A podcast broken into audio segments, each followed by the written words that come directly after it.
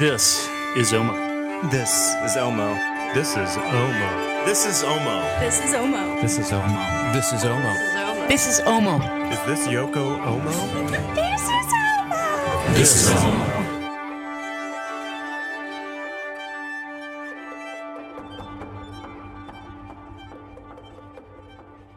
Hello, everybody. Welcome back to Omo, the romance and reality of all things violin trade. I'm Jerry Lynn, coming to you from beautiful autumnal Williamsport, Pennsylvania. And you might notice today Omo sounds a little bit different, and that's because I'm joined by Omo editor in chief and producer Jason Peoples. Hello. Hey, Jason, how you doing? Doing okay. Glad to be with y'all. It's great to have you. So, Jason has been an integral part of nearly every episode, making us sound amazing even when we're not. So, Jason, where are you from and what do you do there? Well, I am coming to you from Arlington, Texas, which is just in between Dallas and Fort Worth. And uh, I've got a shop there called Arlington Strings. And we rent instruments and repair them and sell them and all the things that go with them. So it's our little little string home. Do you wear spurs while you're working on violins? Uh, just on the way to work. Okay, does the gun get in the way? Well, you know, you put that on the saddlebag, and uh, and the horse doesn't mind. Very cool. So, Jason, do you know why I wanted you on this episode? No. Well, you see, our uh, our episode on hide glue was one of the most downloaded episodes we've ever had. Our guest for that episode, Michael Doran, hinted that he wanted to come back on Omo to talk about sharpening, and I was like, "Yes, please." Uh huh. And then I was like, I need someone to help me bring the nerd thunder Well, I'll bring it. because it's sharpening. Oh, I know you'll bring it. Because it's sharpening. it's about to get nerdy real fast. So stay with us as we bask in the minutia of sharpening after the break. Hello, Homo sapiens. I have with me Jackson Maberry, maker of the most potent fiddle sauces on the market, J.G. McIntosh Rosinate Oil Varnishes. Happy to be here with you all. Thank you for having me. I use this regularly. It is on my workbench all the time. I use it with varnish and touch up work. It's great for a sealing layer between touch up colors. Now, where can I find this stuff? The only place to, to buy uh, the Dr. McIntosh finishes is at Wood Finishing Enterprises. So it's woodfinishingenterprises.com. That's the one. I've got it open right now. So tell me how to find your stuff. Yeah, so there's a couple different ways to sort of find your way to um, the Dr. McIntosh products. In the product categories, you can go to coating and finishing materials, and then you'll see a subheading that really speaks to people like you and me. It says products for violin makers. I see it. So you'll see all of the the Dr. McIntosh stuff there: the tintura, the ground, and the Mm. color varnishes. Oh, and there's like resins and turpentines in here as well. Almost anything you could ever want. Yeah. If I just want to find your stuff, So the easiest way to do it is that search bar in the top of the woodfinishingenterprises.com. If you were just to Yeah. type in McIntosh, that's M C I N T O S H into the search bar and hit enter, all of my products will pop up right there. okay, great. And you've got several different varieties as far as colors. I I'm using the clear all the time. I would highly recommend getting the varnish thinning agent if you make a purchase here, just to keep everything at the right consistency. It's good stuff out there, guys. Go to woodfinishingenterprises.com. You can just type in McIntosh up at the top and find what you need for your bench monkey practice. All right. Thanks, guys. Welcome back, Homo sapiens, and welcome back to Omo, award winning cello maker Michael Doran. Michael, it's good to have you back, sir. Hey, folks! Oh, it's great to be back. I uh, I so enjoyed being on the podcast last time, and I'm uh, I'm looking forward to our discussion today. Thanks for having me back. Yeah. I hope I can make the cut.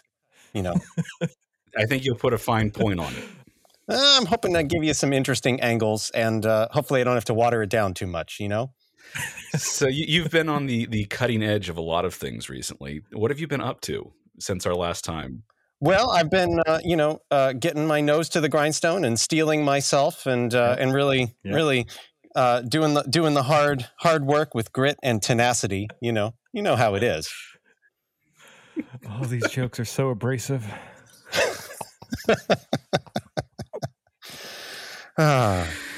And, uh, Oh. I, I hope that together we can uh, we can all you know work to not lose our tempers on this on this podcast. You know, we got to hone our skills. You know. Got to, yeah. Let's just cut through it. But seriously, it's uh, it's a delight and a pleasure to be back with you, fine gentlemen, and uh, and uh, I'm really excited to uh, to dive into the world of of sharpening. I think it's going to be fun. Um, I'm I'm ready to geek out with y'all. Yes. yeah, I hope it's not too edgy. Strap in, folks. It's going to be an hour of this. but in all seriousness, you you've you've been well. Uh, for those of you who don't follow Michael on Instagram, you should. You should join us. What? How many followers do you have now? One million. Ah, hardly, hardly. But uh, but one of my videos did kind of go viral, which was pretty fun. So uh, he he's got very really interesting content. If you're into the the nerddom, and a lot of us are, as far as Yeah.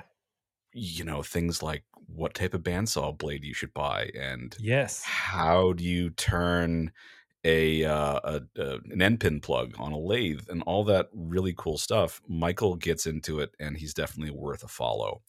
Oh well, thank you. In case we haven't brought the the point home, uh, we're here to talk today about sharpening. And uh, so, without further ado, Michael, let's talk about steel. Ah, I love steel. Steel is so cool. Um, it's uh, it's the it's the bones that holds our society together. Like everything in the world is uh, is held up with a skeleton of steel, um, and uh, it's got some really cool properties that make it make it so neat. Um, now, let's start with with what is steel. Steel is a mixture of iron and a little bit of carbon and then when you get fancier it's got some other elements and things in it you know which uh, create the recipe for it. But um, even though there's a lot of iron in the crust of the earth there's actually 6% of the earth's crust is iron.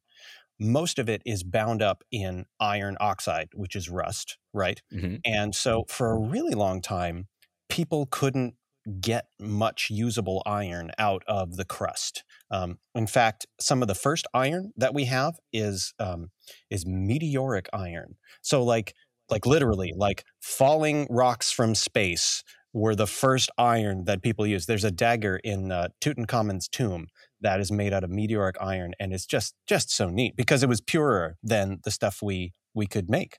Um, Space dagger for the king. Yeah, exactly. More valuable than gold. Um, so f- for a long time, people used copper and copper alloys like bronze because they're uh, melt at lower temperatures. They're more readily available. And then at some point, you know, who knows exactly when uh, somebody figured out that they could take this iron oxide, or maybe they got a particularly rich piece of dirt or rock or whatever, and they could get that oxygen out of the iron. And they ended up with um, wrought iron because you, you pound it and you get rid of the slag. It's a ton of work. And eventually you have this black stuff that's wrought iron, which is basically just pure iron with some impurities, right? Um, and that was the like forefront of iron technology for a really long time. Um, we still use that and then today. I at mean, some point- you'll Oh, see yeah. like or- ornamental blacksmiths. Uh, absolutely. you know, you know, you go to the you go to the, the, the your local fair and you see the guy hammering out. He's he's mostly using iron to create things like cut nails, Yeah. that sort of stuff, right? hmm Wrought iron fences and gates and sometimes Mhm. patio chairs like run into a lot of that kind of stuff. So it's still around, right? Oh, absolutely. Yeah. Yeah, totally. And it's really good for certain purposes where you don't need like the the extra strength that that steel provides, right? Mhm.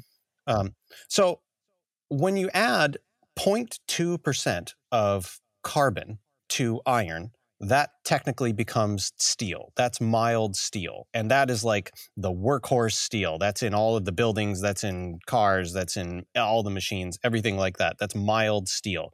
And it gets um it gets a lot stronger and it gets a lot harder than just just iron by itself. Um, when you start adding more than 0.2% of, of carbon, um, when you get up to 0.8%, then it becomes tool steel. And tool steel, I mean, this is this is what we're here here for, really. Tool steel Mhm. is neat because you can fully harden it. Um, and I'll get into that in a minute, what that means. But you can harden it essentially. Um, if you add too much carbon, then the steel becomes brittle pretty quickly. Um, about 1.5%, it becomes less useful um, to us as an edge, like it just gets too brittle. And then anything uh, with more than 2% carbon in it is cast iron, which I thought was pretty neat. That's like what all our machines are made out of is is just iron with extra carbon and then it becomes stable and pretty brittle but you know it will hold its shape very well and stay flat and and all that sort of thing. Um, so, uh, should I go into should I go into iron crystals now? I mean, can we talk Yeah. crystals, guys? Yeah, yeah. yeah, We can talk crystals. Okay. Now this is not the kind of crystal that you know you you you wave your hands over in Santa Fe or whatever. These are these are so small you can't see them. Um, but the neat thing about iron is that the atoms like to form crystals. That's kind of Yeah. one of the the neat properties of of iron atoms. And so the simplest iron crystal is if you think in your head um, of a cube, right, Mhm. with an iron atom at each corner of the cube. So that's eight atoms, and then one in the middle. That's called ferrite. Okay. And it's a very simple, pure iron crystal. Now, if you start adding carbon to the iron, eventually in some of those little crystals, that middle iron atom gets displaced by a carbon atom. Okay. And that's that's good because it uh, it sort of locks the carbon atoms a little bigger than the iron atom. It kind of locks those atoms in place and it makes it harder. Now, what we do when we add carbon and we heat up the steel and we you know um, uh, we're trying to get it to a point where those carbon atoms can flow freely through those iron atoms, and then we trap them quickly inside that little matrix of iron atoms. And I mean, that's basically steel. That's why we add carbon, heat it up, and then cool it down, quench it really quickly or slowly, depending on the steel, and um, and lock those carbon atoms in there. And then further, with the cooling part of it, we can even take those cubes of iron atoms with a carbon in the middle and not just lock them in place, but we can actually deform them and make them like kind of squish them to the side. And then it really locks those iron atoms in together really hard. And sometimes the uh, the corners of the iron atoms will actually be shared with other cubes. And when you get that sort of a matrix together, that is what we consider, you know, a nice steel that's hardened with a good edge and will um, maintain its shape really well. There's sort of like two um, properties, right? We have we have um, hardness, which is the factor that steel will resist denting, right, with a something being pushed into it, and then there's tensile strength, which is the steel's strength in resisting stretching, and those two things get way, way, way harder and more beneficial when you've got all of those carbon atoms locked up within those iron atoms and that's that's that's steel right there basically how it works I love thinking about that crystalline structure, you know, that big grid that expands when you heat it to trap everything.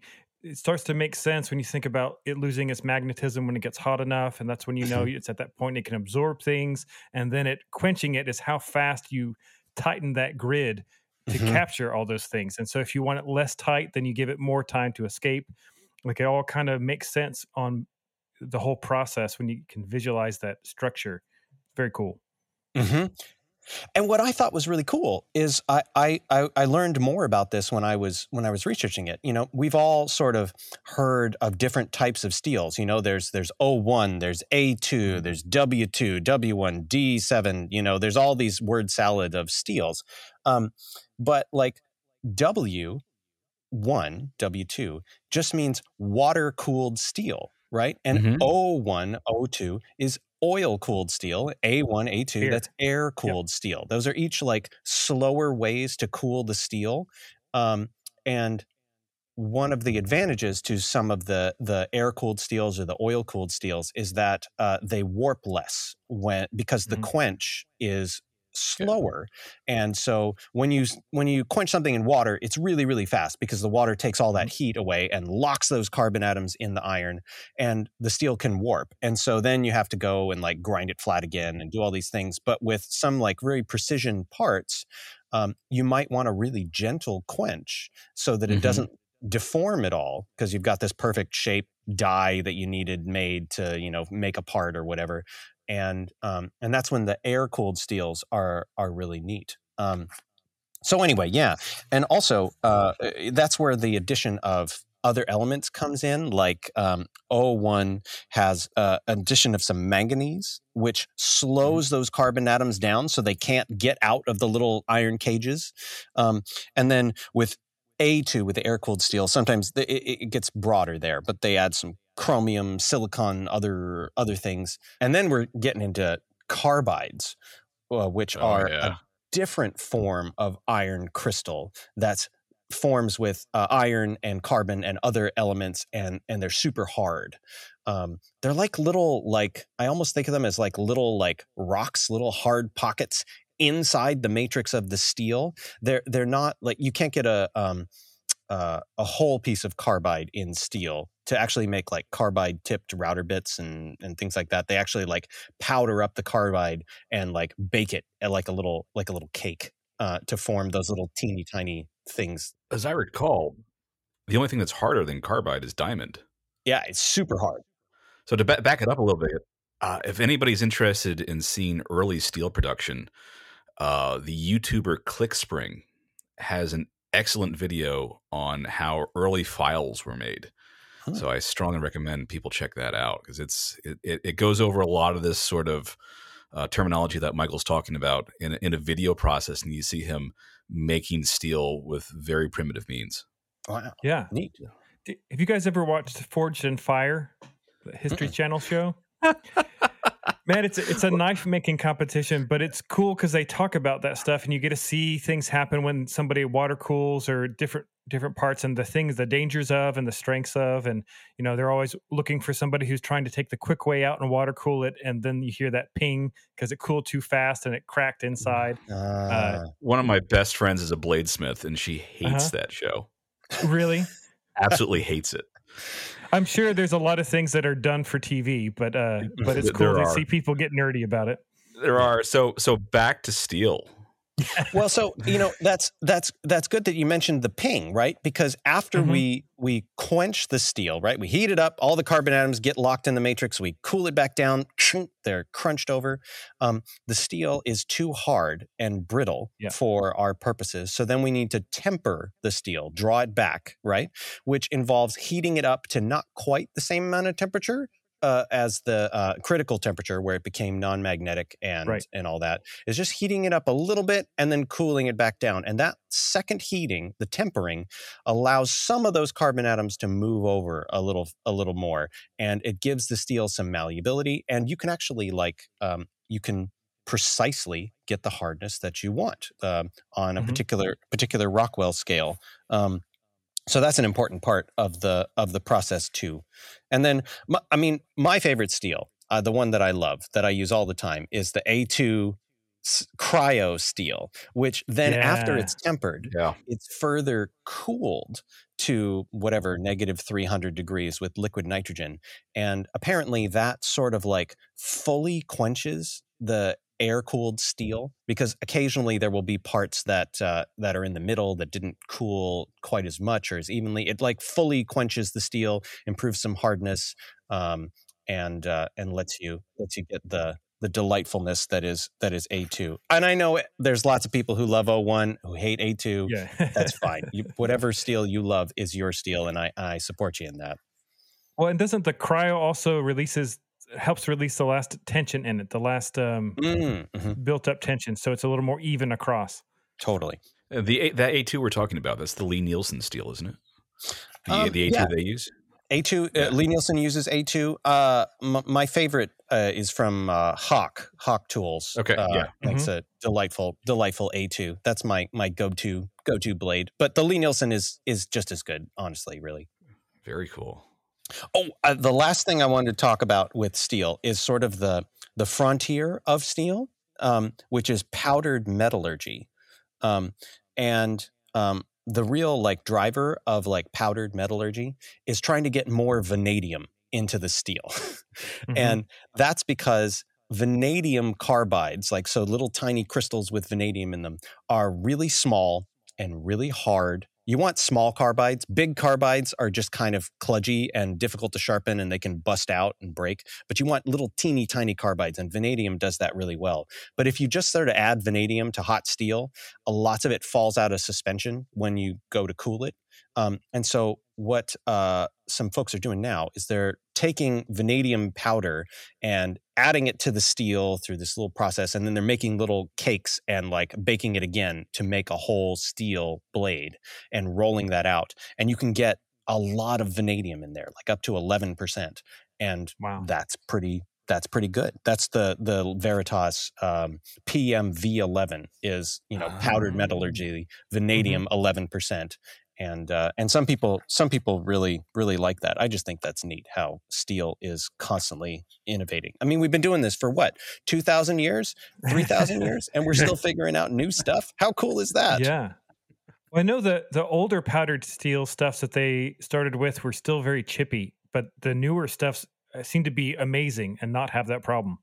That's what I've heard too. I, I need to try it again because I had some of the early PMV11 and um, and I was so excited about it and it was just chip chip chippy like tiny microchips. I tried to use it for a jointer plane blade and it was just like Oh. one pass and then I would be making this sawtooth edge. It was completely impractical. Oh. Um, but I did find it very durable, so it's kind of like Yeah. made this like sort of bulletproof edge that wasn't terribly sharp. But I, I hear you. I, I've heard that they've gotten better, and I want to try them again. Yeah. So now, before we get into process, you know, we, the other half of the equation here with sharpening, besides the steel, is the stone. Absolutely. So, what do you got to say about stones?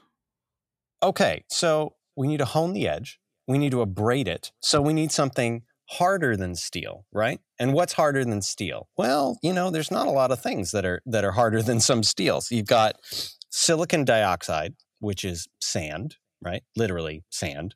Um, you've got silicon carbide, which is uh, carborundum. Um, you got aluminum oxide, and cubic boron nitride, and diamonds. I mean, that's basically that's basically what you have. Every every mixture of stone, whether it's synthetic or natural or uh, just you know particles glued to a piece of paper or whatever, is some variation of those abrasives, right? Um, Mhm. You know, and uh, whether they're made by nature, like the uh, novaculite, the Arkansas stone, which was laid down in um, by uh, by Mother Nature with uh, with little tiny abrasive particles in a, a matrix, or the natural Japanese water stones, which is the same thing but laid down in um, clay. That was sort of the uh, the genesis of our man-made w- water stones that we use today, because the clay uh, binder within those little abrasive particles starts to wash away and wear away and expose new grit. So um, I'm just a I'm just a big fan of modern m- water stones because they are Yeah. uh, consistent. They are uh, relatively inexpensive compared to natural Mhm. stones, and you you can you know use them use them over and over again. You can be sure that they're you know the same grid all the way through. Um, I know some people love the natural stones, and that's also fine with me. But I think most of us are using uh, water stones to sharpen our stuff. Maybe a few people are using Yeah. oil stones because you need some kind of lubricant. But I, I, I'm guessing that the majority of violin makers are using person-made water stones, right? I think so at this point. Yeah. With the water stones, it's great because you can choose, depending on who you go with, how quickly it wears away. So how Mhm. Uh, how fast you want to keep it sharp versus having to flatten it. And, and some of the more modern ones, you don't have to baby as much. Like I got away from natural stones and and and went towards man-made stones because I didn't have time nor the space, nor did when I do want to deal with the mess of having to pawn stones. I Mhm. like being able to just take my Shaptons out of their case, spritz them with water, and go. Oh, the splash and go stones are a revolution. I just um I just got a set of splash and go stones this last year, and Mm. uh, I'm so I'm so happy. I was using uh, ponded uh, king stones since uh, violin making school, um, and uh, and yeah, I love the I love the splash and go stones. So these are stones for for folks that don't know. Like I was always taught that water stones you have to soak them Right. and you keep them soaked their Yep. entire life because if they dry out they'll warp they'll crack they'll do Mhm. all sorts of things but now the um the new thing is splash and go stones where you just pull the stone out you spritz the top with water Yep. you go do your sharpening and then you wipe the stone off and let it dry and uh, gosh it's just a lot less mess a lot less fussing I, i'm Yes. i'm a big fan All this time. yeah Yeah. I've been using mine for about eight years now. Um, Mhm. Man, and it's like I don't have to think about it. It's fantastic. exactly exactly By the way, we're not sponsored by Shapton, but if you want to sponsor us, Uh, we could be. Yeah. It's mail at omopod.com. Yeah, the the less time it takes me to set up my sharpening and go through that process, the more likely I'm going to do it in the middle of a project to just go, hey, let me just run this a couple times instead of like I'm going to set aside however much block to get everything ready. I'm like, well, I can kind of maybe finish this, and then it you know goes wrong. Ah, sharpen early, sharpen often. Totally. Yeah. It's it's way easier to sharpen a a moderately dull edge than a Mhm. supremely dull edge. And uh, and anytime we can save sharpening is like is money. It's efficiency. You know, it's got to be quick. It's got to be easy. Yep. My hero. oh, what are you talking about? Anybody can do great work with sharp tools. It takes a real master to do great work with dull ones. No, totally. No, totally. That's that's that's true. I mean, you know, who wants to play this game on easy mode? Plus, you get a break while you're sitting at the hospital.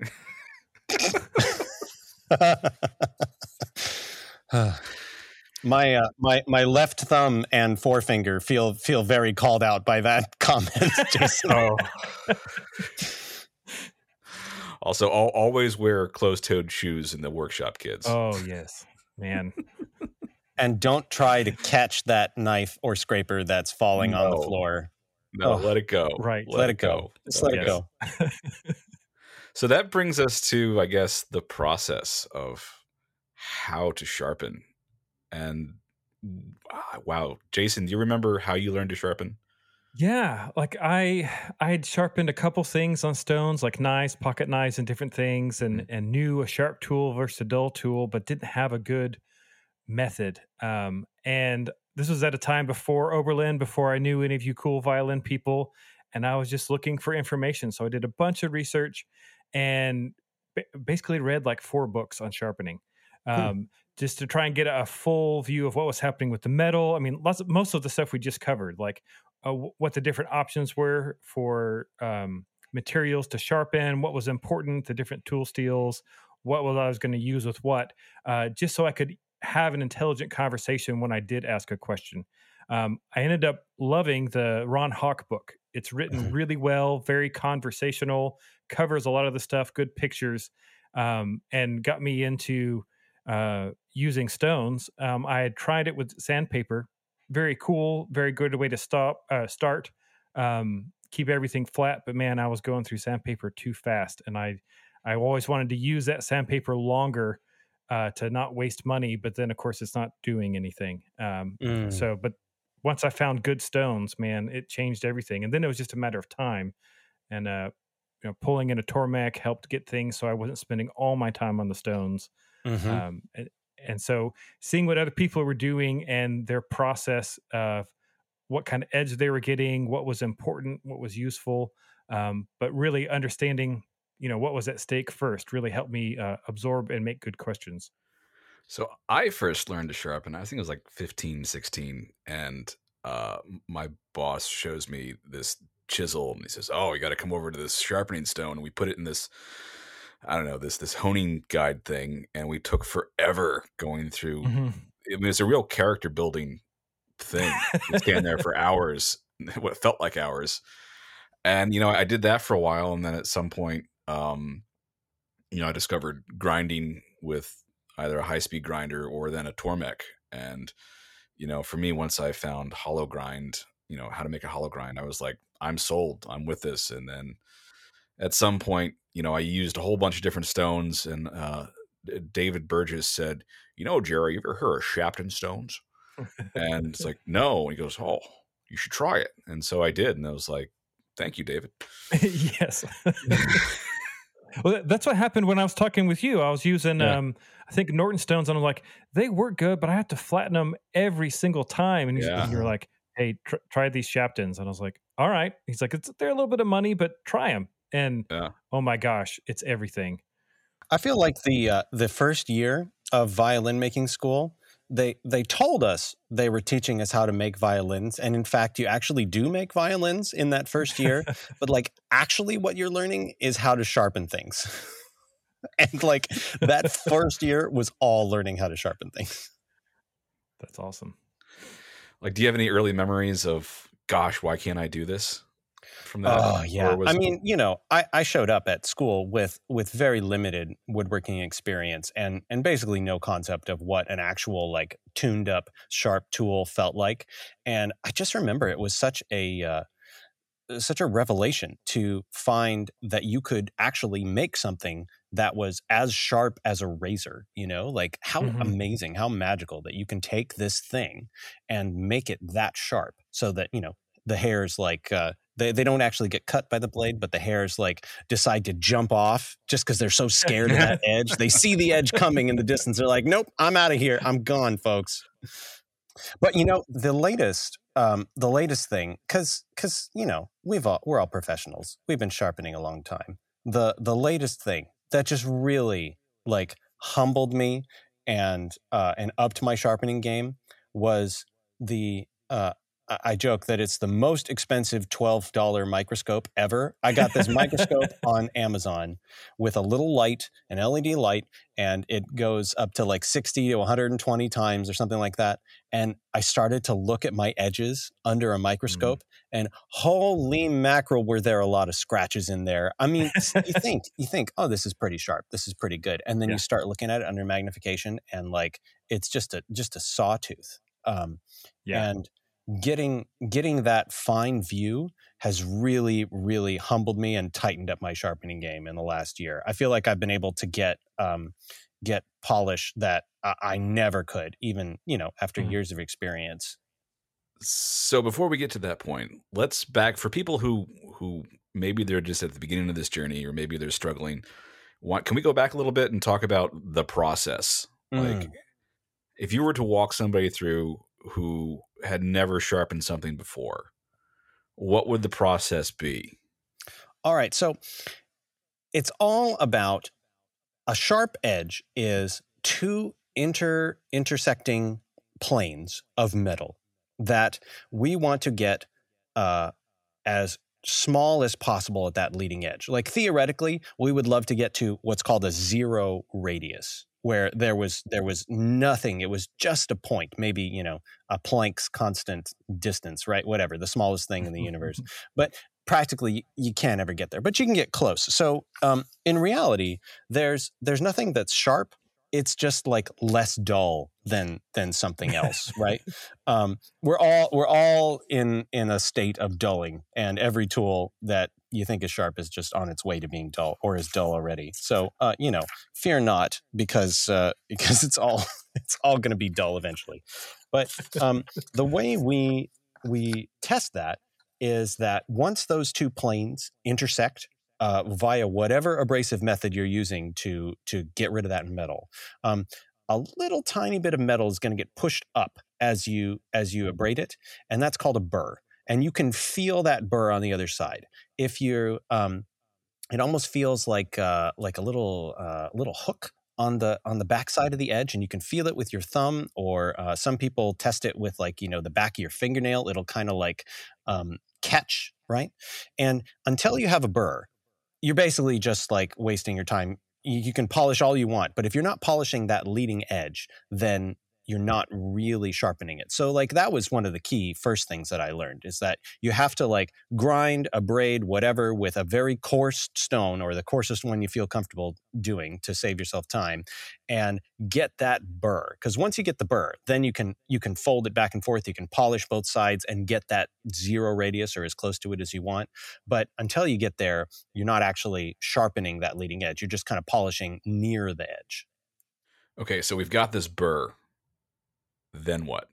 Let's say we've got a straight straight blade, like a plain blade or a chisel. Yeah. What are you gonna do next? So it's a process of like, well, first I start on on a grinder usually. If I'm if I'm starting with a new edge, I want to grind the angle that I want on the end of the tool. Usually it's not perfectly square from the factory. I want to get it close as I can. And uh, so you know, I'll get all. Uh, it's another principle that I've learned with violin making. Try and use the biggest tool you can for as long as you can because that's going to save you time. So you want to use your grinder, you want to use your coarsest stone, you want to use your coarsest lapping paper, whatever you want to get that burr.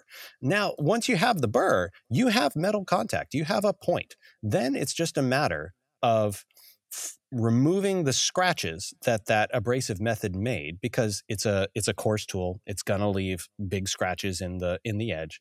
It's really just a, a, a process of folding that burr back and forth by by honing both sides and polishing that edge so that you can have as few scratches in that edge as possible because each of those little scratches is kind of like a little chip in the edge and so the more polished you make it the cleaner the cut is going to be, the better it's going to slice through the wood, the fewer tool marks it's going to leave. Um, and also a polished edge, just like just from the act of of being polished, it kind of slides through the wood uh, with a little bit mo- less force, which is nice.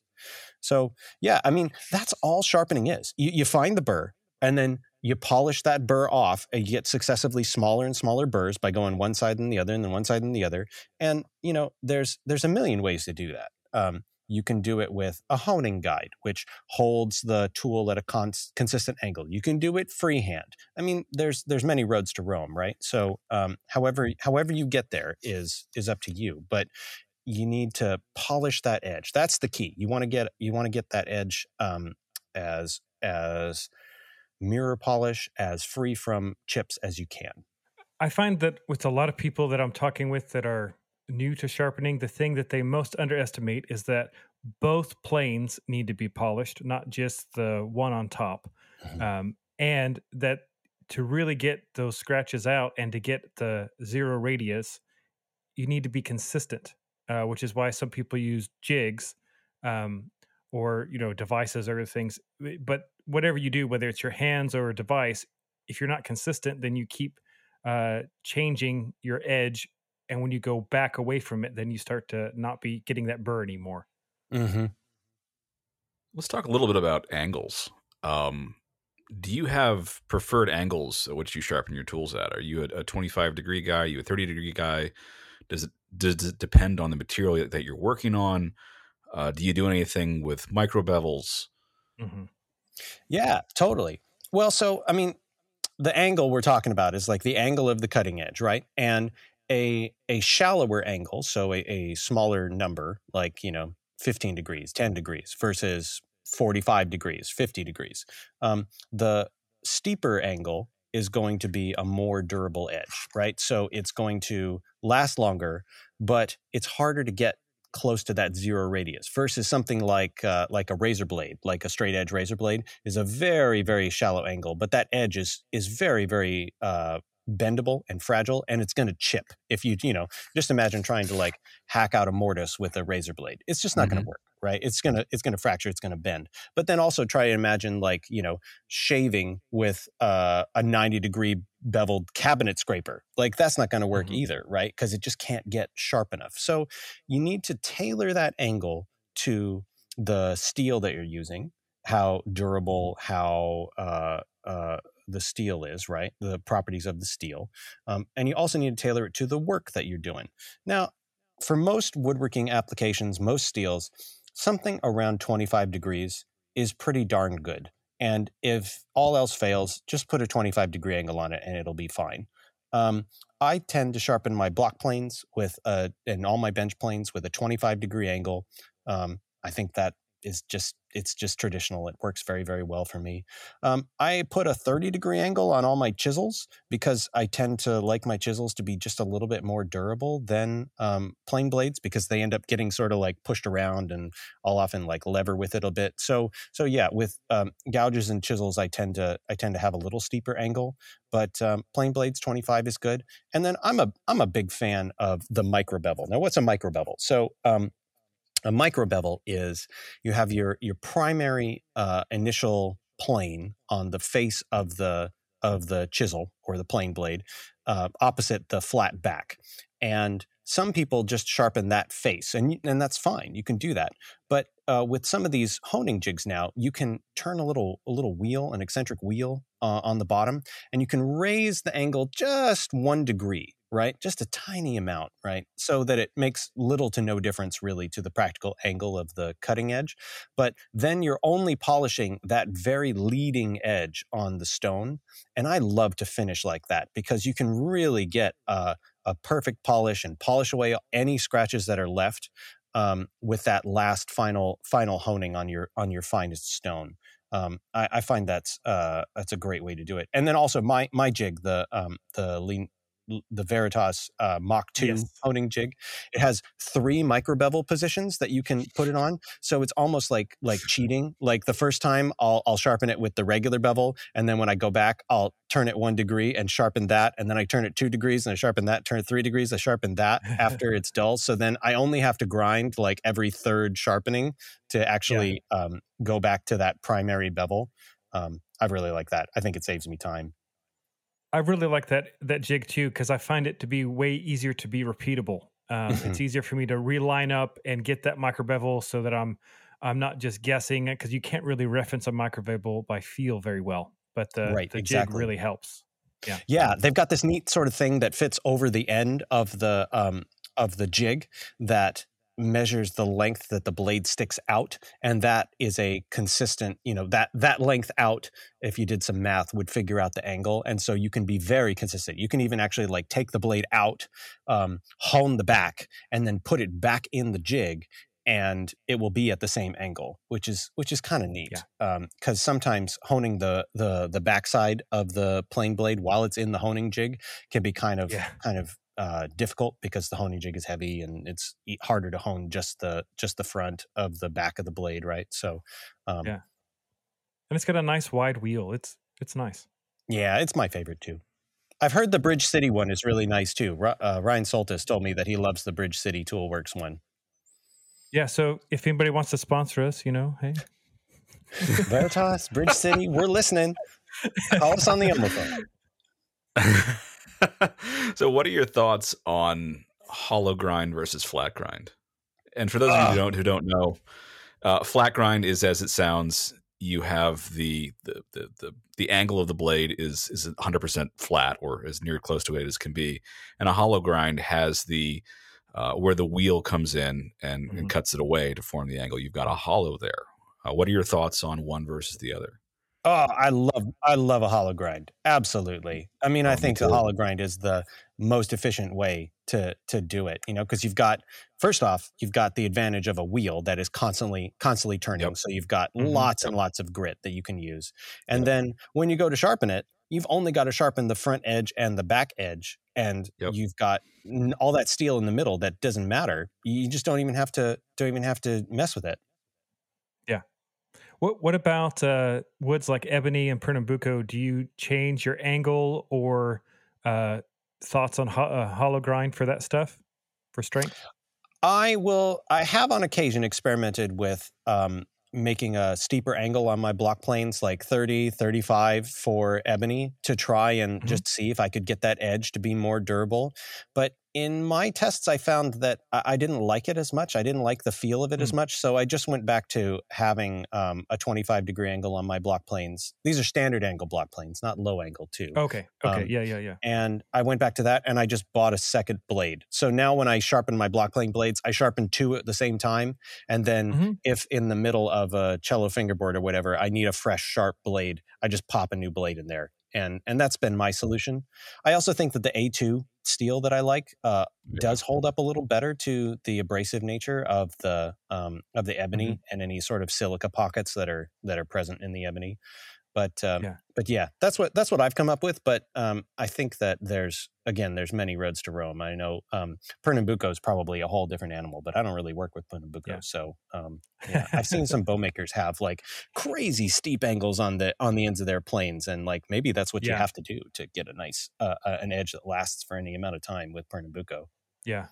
I've been thinking about experimenting with a scraper plane for for fingerboards, particularly cello fingerboards, because you know, as Mhm. we, we all know, cello, uh, ebony is becoming a scarcer resource, Mhm. and the stuff that you buy uh, m- that shows up might not necessarily be the best stuff. and uh, you know, there's been times where I've started playing it. It's oh surprise, and Yeah. I've thought a scraper plane might be the way to go for that.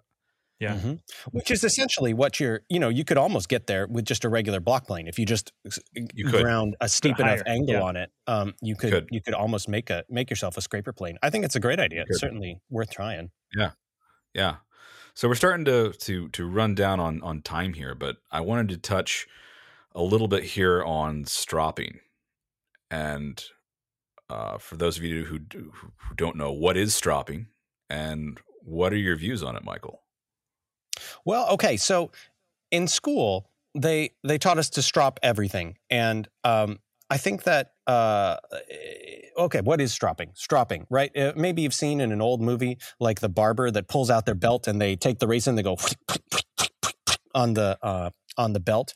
Um, that's what stropping is. Stropping is putting a fine abrasive powder or super fine polishing powder on some leather and then running the blade. But instead of sharpening um, uh, forward the way you do on a stone, right? You sharpen backwards. You draw away from the edge, and the idea is that you're polishing that last little bit of the edge. Now, the the problem with stropping for straight blades like chisels and plane blades is that it does round over the edge a little bit and then that edge geometry that you've so carefully made it's not quite as flat at the end as it was and over time that can become a problem particularly with things like chisels where you're you know often referencing the backside as a flat surface Mhm. to cut a perfectly flat surface so um, i don't strop my plane blades and chisels anymore after switching with the microscope to the new stones and figuring some things out, I found that actually my my edges got duller when I started stropping them again. Like they were sharp enough just from the stones that uh, I didn't need to do that anymore. But I still do strop my knives and my gouges and anything where I don't need that perfectly flat edge quite as much because um, frankly it just makes the edge stay sharp longer and if you don't mind a little bit rounding then I think it's uh, I think it's a great way to extend that edge and the time between sharpenings. It gives you a little bit like a, a convex sharpen or in essence a micro bevel. You know, it just Mhm. gives a little more strength to that. Um, but there's also, you know, Jerry and I have talked about um, using uh, MDF uh, or a board uh, that is flat and putting the the stropping compound on that, so you keep a flat. You don't get the deflection of the leather. You can also get um, plates. Uh, I believe. DMT makes one. Lee Valley makes one where you can load up with with with polishing compound, Yeah. Mhm. which is Mhm. really nice for that sort of thing.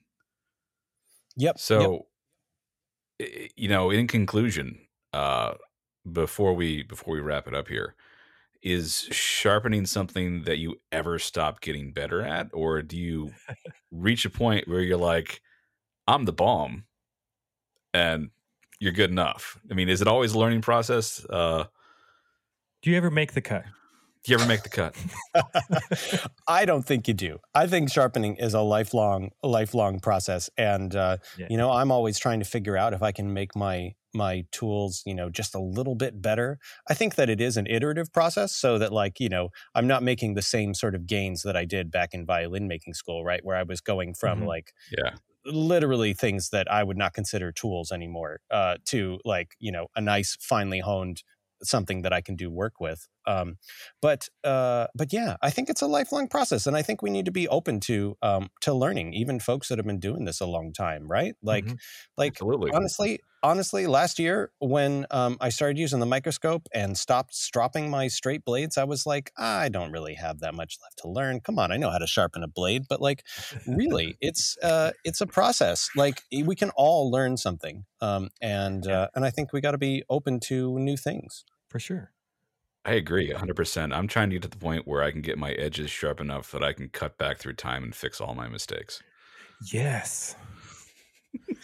boy that sounds that sounds fantastic call me when you figure that out jerry I, I will. Michael, sir, it has been an absolute pleasure having you. And we hope to have you back again in the future if you're willing. And uh, Jason, it's been fun having you on the second Yes. mic. And this won't be the last time that we've heard from you as well. So thank you, everybody. And we'll talk with you later.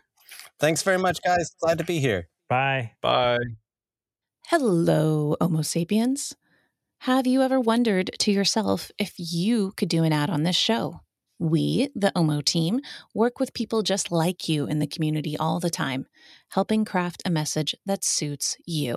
Whether you're a shop owner, a seller of tonewood, or you make luthier tools, reach out to us at mailomopod at gmail.com. We'll send you our current metrics. That's how many listeners we have and where we have them and we'll discuss pricing and what key you'd like your jingle to be composed in. Email us at mailomopod at gmail.com and put ad in the subject line. Until then, keep your glue pot warm and your blades sharp. This is this is this is this is this is this is And this is Dakota. Dakota. So, Michael, do you want to tell us about the the champagne tree? I do. I do. Um, so uh, let's see. As we all know, violin makers, uh, it's uh, it's a big deal when you sell an instrument, right? Like it's a good day. It's huge. it's a great day Yeah. because this thing that you've made, poured your heart into for for months, um, has found uh, a home. Right? It's found somebody else who uh, who really you know is is uh, is hopefully just delighted and in love with this thing that you made. Like that's my my favorite part of what we do is this aspect where we get to make things that people will cherish Yeah. and um, and you know it's really special. Um, so I I distinctly remember um, my very first sale after school, violin making school, right? Um, and and I got that check, and I was so so excited, right? It's more money than I'd ever seen in my life, right? It was amazing Yeah. and uh, and so uh, my wife and I got together and we decided that we would start a tradition. And so um, after every sale, when I get that check, the first thing I do with some of that money is I go uh, to the store and I buy a bottle of champagne, like actual French champagne. I splurge. I have a, I have a nice bottle, and um, then uh, when we open the bottle, um, I like to go and uh, and stand uh, in front of a really big tree and pour a little bit of champagne on the at the base of the tree. And uh, Hmm. I think it's good in this business to remember that like we are so fortunate to get to do what we love, and Yeah. that there's a whole web of things that make that possible, like the trees. Um, the maple trees, the spruce trees, the ebony trees, the metal that goes into the strings, all the people that wrote classical music and then uh, uh, taught classical music and learned classical music and go to listen to music, right? Like that we can all be a part of this wonderful web that allows us to do what we love. Like it's a it's a special thing, and I like to especially give thanks to the to the trees when um, when I make a sale, and then. Um, I, I saved all the corks. I started saving the corks from the champagne bottles, and and so pretty soon I had like you know a little bowl full of full of corks. And then my wife had the idea to then start writing on each cork the date and the name of the person uh, who bought it and what the instrument was and and where they live. And so now um, in my workshop on the days when um, when it's hard, because I'm not going to lie, violin making isn't always easy. There's days when I feel It's down hard. Um, I can look over at that bowl of corks um, which uh, has all the people out there who love my work and who think it's really special and who are making music and bringing music into the world um, with my instruments. I can look at that bowl of corks and um, and feel a little better. Absolutely. Wow. That's so cool. I, I love that it's not just, oh, remember I was successful, I made money, but all the things that were connected to that the people, the trees, the, the history, and to mm-hmm. be able to celebrate that and continually celebrate that. That's really, really cool. Thank Oh, you. Michael. You are a beautiful human being who makes beautiful instruments, and I thank you. And I know Jason thanks you, and from all of us from Omo, thank you for being on the show again. And we hope to hear you from again soon. It's a pleasure. Hey, thanks for having me on, guys. Omo is an all luthier podcast produced by Rosie DeLoach, Brandon Godman, Jason Peoples, and Jerry Lynn. The show is edited by Jason Peoples, music by Invoke Sound. If you enjoy our show, you can help us out by leaving an iTunes review or becoming a Patreon member at patreon.com slash omopod, where you can get your very own Omo swag. We'd love to hear from you, so reach out at mail at omopod.com or call the Omo phone at 240 686 5345. Thanks for listening.